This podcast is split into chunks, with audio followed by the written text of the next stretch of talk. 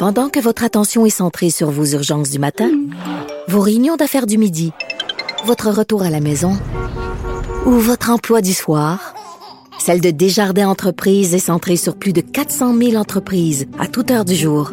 Grâce à notre connaissance des secteurs d'activité et à notre accompagnement spécialisé, nous aidons les entrepreneurs à relever chaque défi pour qu'ils puissent rester centrés sur ce qui compte, le développement de leur entreprise.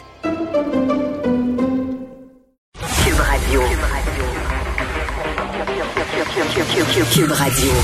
En direct à LCN. Salut Richard. Salut Jean-François, je te sentais très ému tantôt avec Béatrice Picard. Ben écoute, euh, elle a tellement Ben. d'énergie là, c'est extraordinaire.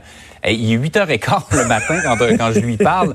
Et elle, on dirait que sa journée est bien engagée. Ah, vraiment, c'est est- vraiment impressionnant. Ça fait deux, trois fois que je lui parle, mais vraiment, cette fois-ci particulièrement, c'est un rayon de soleil. Tout à fait, elle est formidable, cette dame-là, tout à fait.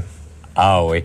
Hey Richard, le titre de ton commentaire dans le journal ce matin est évocateur. Le docteur Arruda, pas impressionnant. Je n'ai pas été très impressionné par sa performance hier en commission parlementaire et surtout par ses réponses. Écoute, on lui a demandé, lorsqu'on s'est rendu compte que l'épidémie en Chine devenait une pandémie et que soudainement euh, toute la planète était menacée, est-ce que vous vous êtes assuré, docteur Arruda, qu'on ait suffisamment de matériel de protection pour nos travailleurs en santé, c'est-à-dire des masques, des uniformes, des visières, etc. Est-ce que vous avez fait des appels en disant, là, il y a combien de masques, est-ce qu'on va en avoir besoin de ça pour se préparer? La vague s'en venait et je m'en souviens plus. Écou- Écoute, je m'en souviens plus. Il se souvenait pas. C'était une décision majeure. Là. Il y a la pandémie qui arrive. Est-ce que vous avez pris le téléphone? Est-ce que vous avez dit, ben là, euh, combien on a de masques? Est-ce qu'on est préparé? Est-ce que il s'en souvenait plus? Et euh, écoute, on lui a posé plusieurs questions. Comment ça se fait que depuis sept semaines, on s'en est parlé?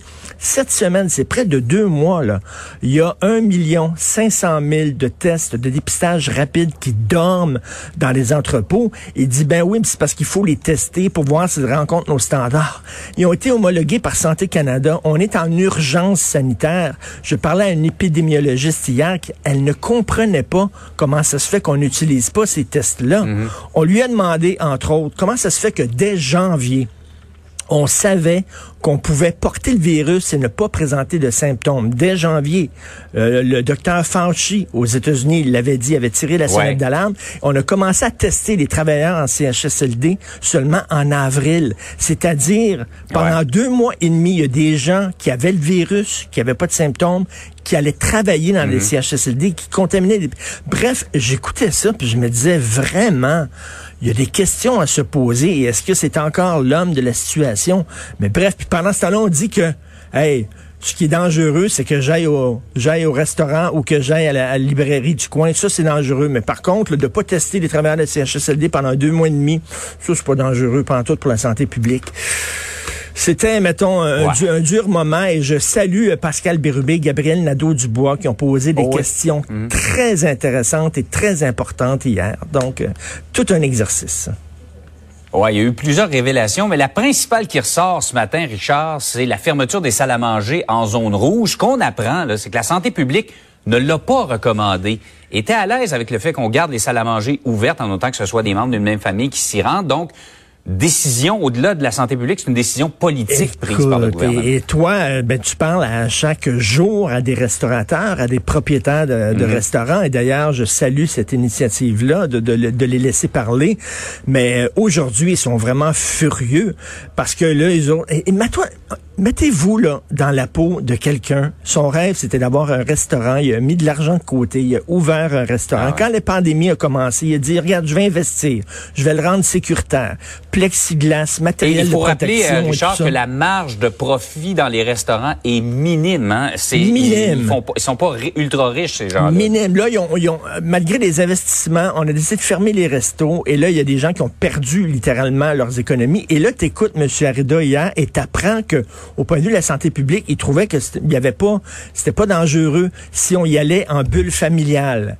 Euh, donc, tu apprends ça. Et les, les gars, et je- je- et non, non seulement ils doivent être furieux, mais ils doivent être complètement découragés. Je comprends que c'est une décision politique. Euh, du, du côté du gouvernement, on dit, écoutez, ça aurait été difficile de dire, euh, on, on, on, on, interdit les réunions à la maison, mais on les permet dans les restaurants. Les gens auraient été mêlés, tout ça. Donc, ils ont décidé, mais- sauf que c'est une décision politique.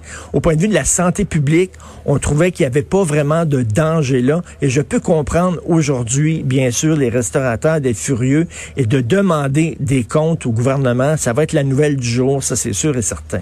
Mais je ne comprends pas Oh comment oui. ça se fait euh, que moi, avec ma blonde, en tête à tête, rien, rien pour changer le mal de place, là, tu sais, on tourne en rond là, dans la maison comme des fauves là, au zoo. Là. Rien Ouais. pour sortir, aller en tête à tête dans un endroit sécuritaire au restaurant.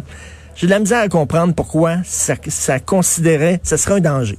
Je sais pas. Ouais. La question reste en suspens et elle sera certainement adressée au gouvernement aujourd'hui. Période de questions ce matin. Euh, les oppositions vont certainement revenir à la charge Tout à fait. là-dessus. Richard, passe une belle journée. Bonne journée tout le monde.